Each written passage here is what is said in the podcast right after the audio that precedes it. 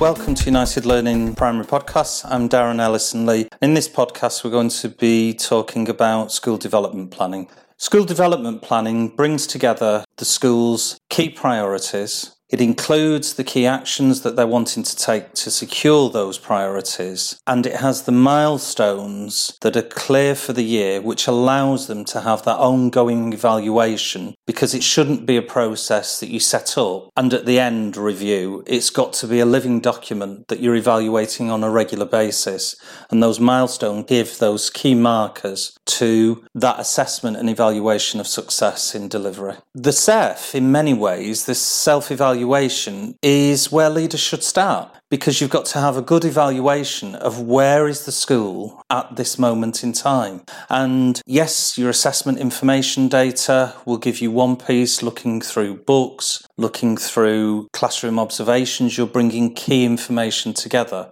For me, that self evaluation process is the key point and the key way of making your school development planning successful. And actually, tends to be the part that leaders don't spend enough time on. So, for example, your data may show that you've got a gap between boys and girls. You rush to then think about, oh, what's the actions? What's the things we're going to do with there? No, what you should be doing is, right, we need to look at that in more detail. Let's go back and have some discussions with some of the boys who are being successful, some of the boys who are not, talking to staff, observing some lessons. And in one of our schools, when they actually unpicked that, the boys who were underachieving also had either special educational needs, they had poor attendance issues, there was a range of other factors, and actually, without that really in depth evaluation, they'd have created actions that would have made no impact whatsoever. So, the evaluation, deep evaluation, where you spend time, and I'd say that's your summer term in great depth, is invaluable to make sure that your plan will deliver on those priorities that you have for the following year. School development planning is a critical tool for a leader because there's so many things that you can be doing. You need through that evaluation to identify what are the key issues. You don't want overload, you want key success, identifying the key levers. So it allows you to focus on those key priorities to actually secure the outcomes that you want. So it allows you to prioritize what's important to deliver that ongoing improvement within the school.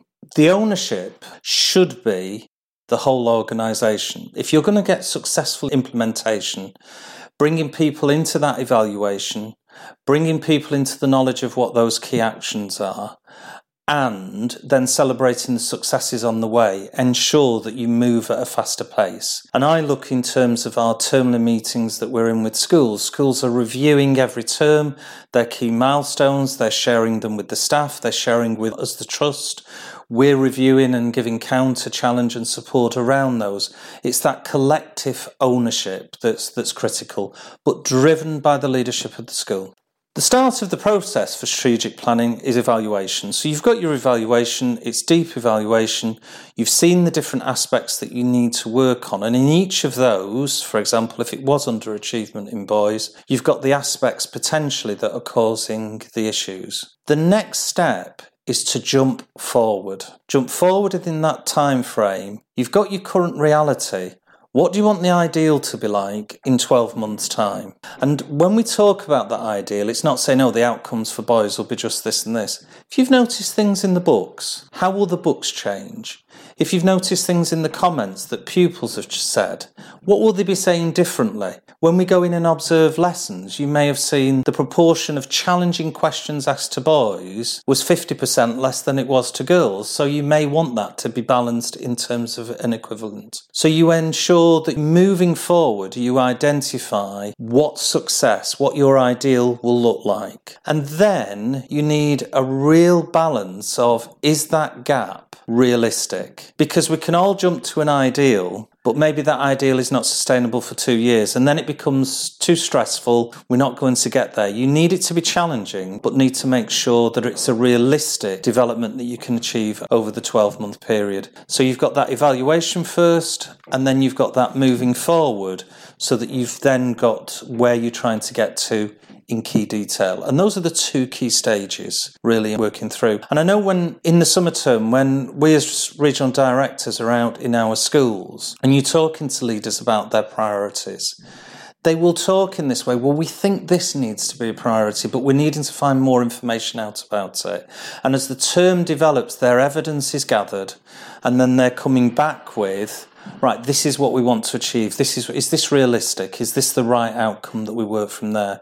And that's the conversations we will be having throughout the whole of the summer term with our heads in our schools.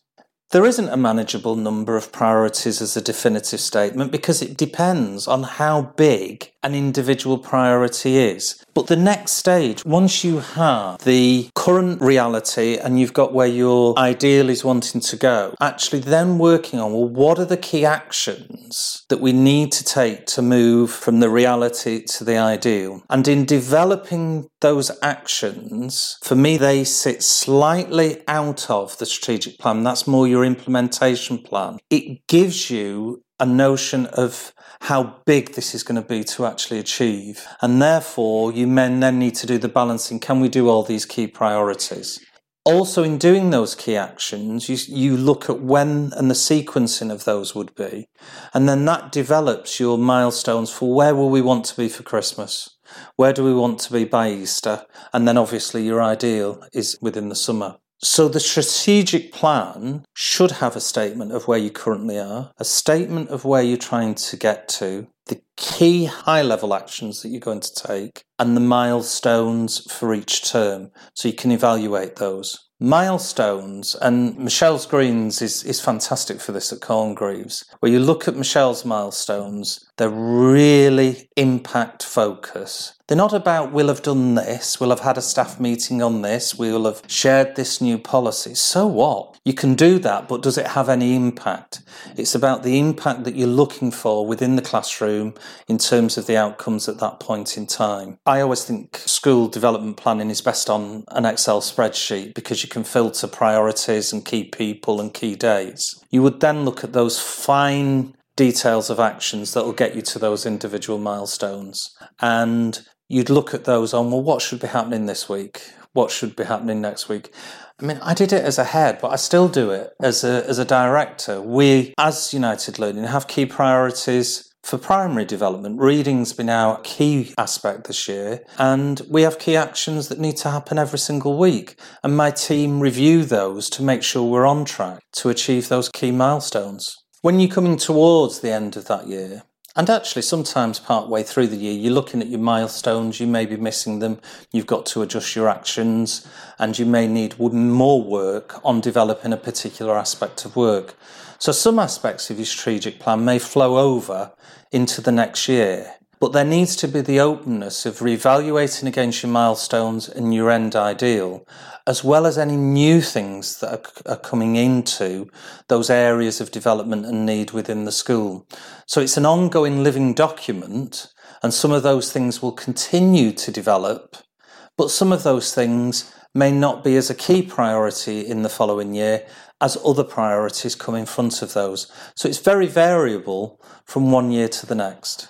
The schools that we visit that have great strategic and school development planning processes in place, yes, can show us great documents, rag rated with the greens in, in that work. But the real evidence of a good school development plan is a school that's improving again and again. I've gone into our schools that have been in a category and they've really worked hard in terms of getting that clarity of their strategic planning. Term on term, we've seen the plan going green, sometimes amber, and it being adjusted. That's fine. But the difference is, I've seen those things that have needed to happen in the classroom changing. Quality of teaching has improved, outcomes in books, behaviour of pupils, there's been a change as a result of that strategic plan being appropriately focused. That's the measure of a good plan. Does it make what's the ideal in the plan a reality in the classroom?